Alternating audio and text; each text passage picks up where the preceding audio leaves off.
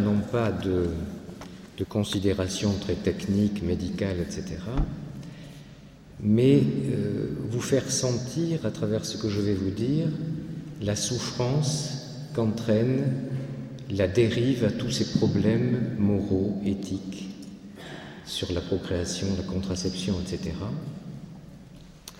Et dans ce sens, je voudrais que vous ayez à cœur, tous, de prier le Seigneur pour nous faire entrer dans la vérité afin d'aimer davantage, d'aimer davantage tous ceux qui souffrent à cause de ces problèmes, qui sont les victimes de ces problèmes, et même chez des chrétiens qui ont subi des dégâts sur le plan familial, moral, etc.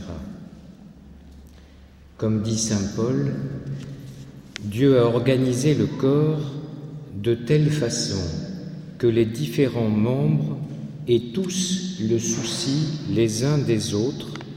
Si un membre souffre, tous les membres partagent sa souffrance. Donc ce n'est pas seulement un problème idéologique, moral, mais c'est aussi un problème de charité. Et euh, il y a de plus en plus de souffrance à cause de toutes ces dérives. Dans ces temps qui sont les nôtres, souffrance en, en rapport avec le non-respect de la loi naturelle, et donc, comme je vous le disais, même chez beaucoup de nos frères chrétiens. Nous devons donc apprendre, et c'est ce que vous faites aujourd'hui, c'est bien, moi aussi, pour comprendre et aider dans cet esprit de charité. Parce que nous touchons ici un mystère, le mystère de la vie, qui est le mystère même de Dieu. C'est quelque chose qui nous dépasse, et donc, c'est avec beaucoup d'humilité que nous devons nous approcher, grâce aux éléments que nous en donne l'Église, qui, selon la parole de Paul VI, est experte en humanité, et donc experte dans cette approche du mystère de la vie. Donc je vais essayer de commenter la la phrase que m'a demandé de commenter le Père Bernard sur le don de la vie humaine, fruit de l'acte d'amour des époux. Dans ce titre qui m'a été proposé, il y a déjà toute une catéchèse, si je puis dire, que je ne pense pas du tout d'abord explorer dans son entier parce que c'est immense, hein, surtout en une demi-heure, et que c'est un mystère, comme je vous le disais, qui est un petit peu inépuisable. On va juste retirer trois ou quatre éléments et peut-être que nous pourrons continuer au cours des, carrefours après. Je ne sais pas si c'est dans le, dans le programme exact, mais enfin, ce sera peut-être l'occasion de continuer à en parler. Alors, premièrement, le don de la vie humaine. Je crois que dans le titre, déjà, il y a tout. Le don de la vie. Le don de la vie on pourrait faire une méditation personnelle rapportée à notre propre existence. Est-ce que nous avons conscience que notre vie est un don? Nous. Est-ce qu'on a conscience que notre vie est un don? Et si la vie est un don, un cadeau, et quel cadeau? En fait, on pourrait dire que c'est le plus grand des cadeaux qui nous a été fait, puisque nous sommes là, et si ce cadeau est fait par Dieu, cela donne une idée de la valeur de la vie, parce qu'il y a une relation entre le don et la valeur. Et la valeur du don vient souvent en partie de celui qui le fait. Si on prend un petit exemple tout, simple, si vous trouvez une piécette chez vous par terre, euh, vous allez la, prendre, la mettre dans votre porte-monnaie, vous dire bon, tiens, c'est sympa, mais c'est tout. Et vous n'y ferez pas très attention. Mais si cette piécette ou, ou, autre objet vous avait été donné par quelqu'un de que vous admirez le plus, je ne sais pas si Benoît XVI vous donnait une petite médaille, un petit truc, vous le garderiez certainement dans un écrin, ça aurait une valeur extraordinaire. Bien pour la vie, c'est encore pire puisque c'est un don, ce don irremplaçable, et c'est Dieu lui-même qui vous le fait. Donc, la vie a une valeur qui nous dépasse, et si on s'accorde là-dessus, sur ce don, je crois que tout le reste coule de source. On pourrait se demander d'ailleurs pourquoi ça pose un problème. Bien, ce problème, il vient du fait que l'homme a détourné une partie de sa conduite scientifique à partir de la contraception chimique. Je continue un petit peu dans le sens de ce que disait Pierre-Olivier tout à l'heure. Le médecin, au lieu de rester un soignant, s'est arrogé ou on lui a donné un, peu le, le droit de permettre ou de refuser la vie. Donc il a pris la place de Dieu. Ce n'est plus un don de Dieu, mais une simple décision humaine, comme celui de se procurer une voiture. On va faire un bébé, on peut très bien ne pas en avoir, en avoir. Quand on ne peut pas en avoir, on va faire ce qu'il faut pour en avoir un. Enfin bref, on entre dans une, dans une logique, euh, dans une spirale. Et la vie, du coup, a perdu toute sa valeur. Si la vie a perdu sa valeur, on peut donc en plus la manipuler, la tripatouiller, s'en servir à toutes les fins que l'on veut, et même la supprimer si elle est gênante. Donc tout est parti de cet esprit qui a envahi le monde médical à partir de la contraception. Donc ce problème du don et donc de la grandeur de la vie est très important et cela va avoir des conséquences alors que nous allons envisager justement dans la suite de notre, propos.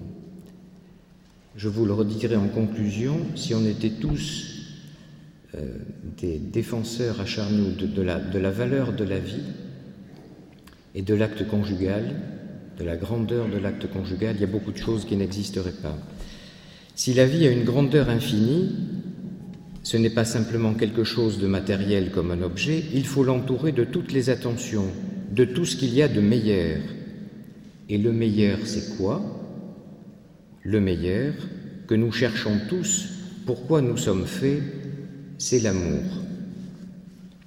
Si la vie est quelque chose d'immense, il faut l'entourer d'amour. Voyez le lien qu'il y a entre vie et amour. Et l'amour, c'est quoi? Qu'est-ce qui fait que l'amour puisse se manifester, naître et se développer, il faut forcément deux personnes. On ne peut pas dire j'aime, je m'aime, mais je m'aime, mais j'aime, j'aime qui? Si on est tout seul, ça ne peut pas marcher. Il ne peut y avoir d'amour avec une seule personne. Pour aimer, il faut être deux. Et la plus grande chose qui puisse arriver à cette vie naissante qui est don, et donc amour de Dieu, car l'amour est don, c'est d'être accueilli dans l'amour des parents, dont la manifestation la plus explosive se développe dans l'acte conjugal. S'il y a ce manque d'amour au départ, si absence d'amour au départ, par un geste purement technique, cette vie va présenter forcément une certaine fragilité, et donc Donum Vitae en fait mention. La fécondation artificielle lèse les droits de l'enfant, à l'amour du début, le prive de la relation filiale à ses origines parentales et peut faire obstacle à la maturation de son identité personnelle. Ça, c'est dans Donum Vitae. Car nous venons de l'amour, nous sommes faits pour l'amour et nous allons vers l'amour. Donc on est bien introduit dans la seconde partie de la phrase fruit de l'acte d'amour des époux. Hein, c'était la seconde partie de la phrase donc, qui est, euh, que nous avons à commenter. Si nous nous posions une question, qu'est-ce qu'un fruit? Dans la nature, le fruit n'est que l'aboutissement d'une longue maturation.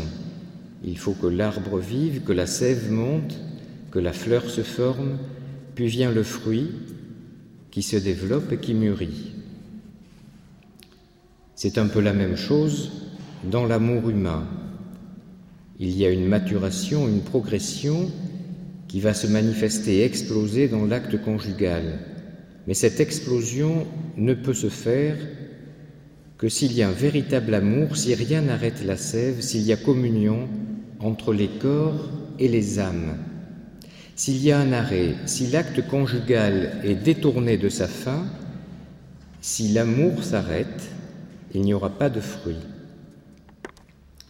Moi, je suis originaire d'une région dans les Landes qui tire une partie de sa richesse de la sylviculture. C'est la plus grande richesse des Landes parce qu'il n'y a que ça. C'est un département très pauvre autrement. Et il y avait une pratique courante en sylviculture. On entaillait l'écorce des pins pour en retirer la résine avec laquelle on faisait un certain nombre de choses. Et euh, on s'est aperçu, les sylviculteurs se sont aperçus que lorsque on retirait la sève des arbres de la sorte, eh bien, la croissance de l'arbre était très altérée, les arbres restaient chétifs, ils restaient petits, malingres, etc. Ils se développaient beaucoup moins vite, surtout. Or, il y avait une question de rendement, puisque c'était leur denier qui était en, en cause. Il y avait une diminution de la production des fruits du pain, la pigne et le pignon, qui assuraient la reproduction. Donc tout cela, en dehors de l'absence de débouché de, de la résine de pin, a été arrêté. Pour une question pratique, c'est que effectivement les arbres se développaient moins vite et puis il y avait moins, euh, la reproduction était plus difficile. Mais il en est de même dans la nature humaine, si je puis dire. Tout détournement de l'acte conjugal en activité matérielle ou mécanique sexuelle ou recherche exclusive de plaisir personnel se coupe forcément du fruit qu'est la vie. Et à l'inverse, si on retourne le problème, l'acte conjugal coupé de la vie perd aussi petit à petit de sa valeur.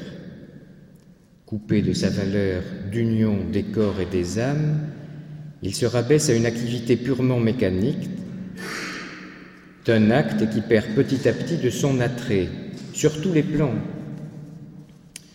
Et en pratique médicale, on le voit assez souvent, nous sommes de plus en plus témoins et confidents de personnes déçues.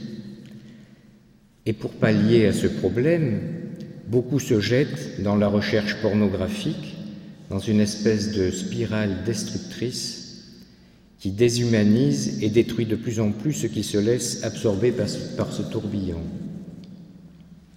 J'ai un exemple euh, malheureux, terrible d'ailleurs, d'un jeune homme qui avait suivi euh, le cursus normal de ses études, qui était venu me voir, mais ça remonte à déjà pas mal de temps. Il avait eu toutes les instructions euh, et les, conseils de tous ses professeurs de biologie, des cours d'éducation sexuelle, tout ce que vous voulez. Il s'était enfermé dans une espèce de, d'œuf de, coquille, où, parce qu'on lui avait appris que la masturbation était quelque chose de très bien, et donc euh, voilà, il s'est enfermé là-dedans. Et un jour, il est venu me voir en me disant qu'il était très malheureux, qu'il était dépressif et qu'il envisageait de se suicider parce qu'il n'y avait aucune finalité à tout ça et qu'il voyait qu'il s'était coupé de tout le monde. La, la, recherche purement matérielle de, satisfaction physique dans l'acte sexuel entraîne forcément des troubles aussi euh, personnels, psychologiques, quelquefois physiques, mais psychologiques de la personne qui s'y prête.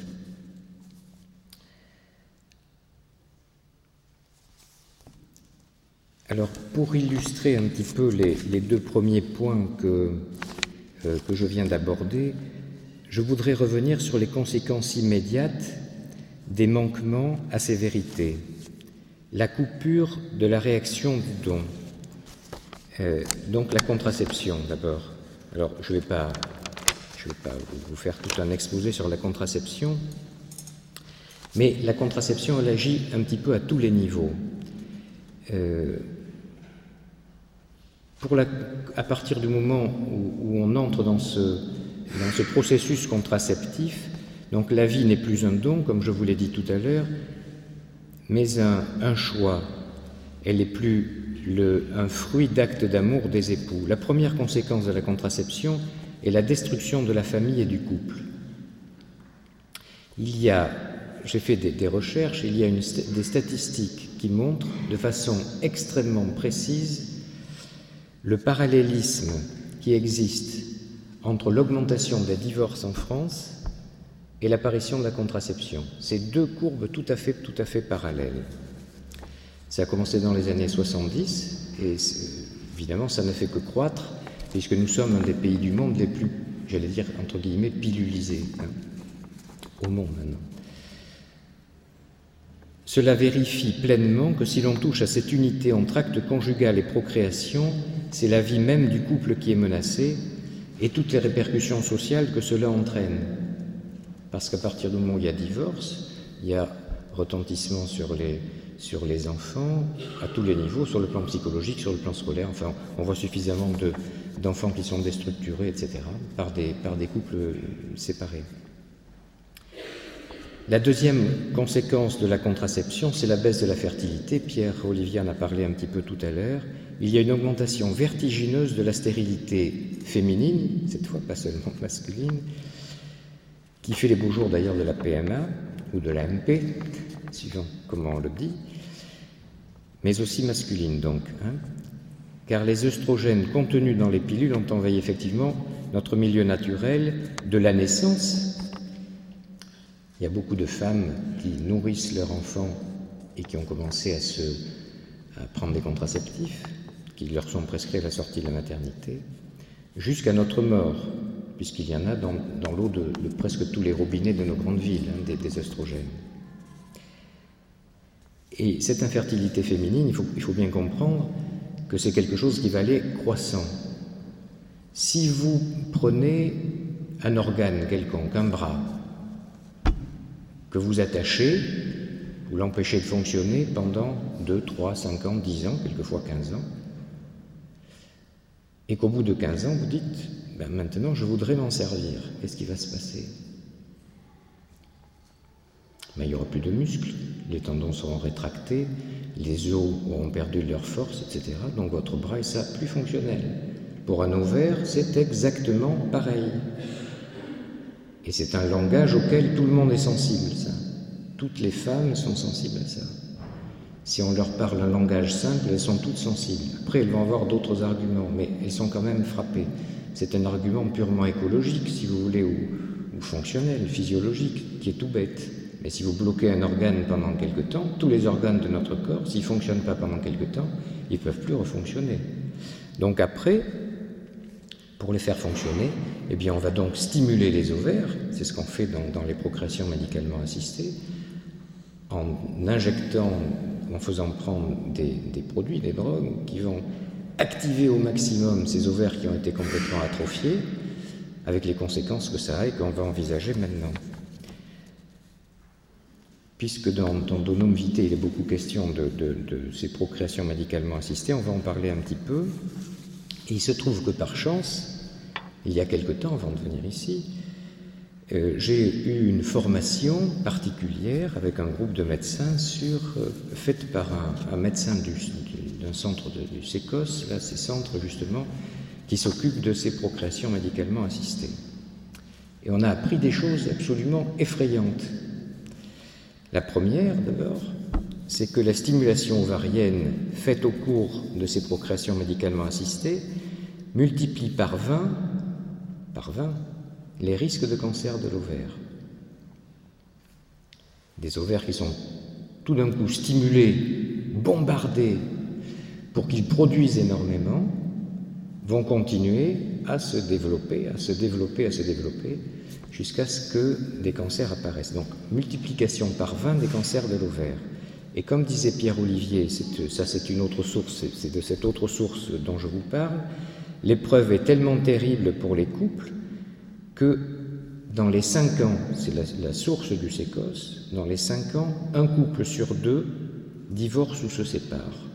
Autrement dit, quand on sait donc que ça marche à peu près qu'une fois sur quatre ou sur cinq, ça marche en termes de finalité, c'est-à-dire qu'un enfant est conçu, cela expose dans le cas de cette réussite, l'enfant à naître, à être soit orphelin de mère ou enfant de parents divorcés dans 60 à 70% des cas.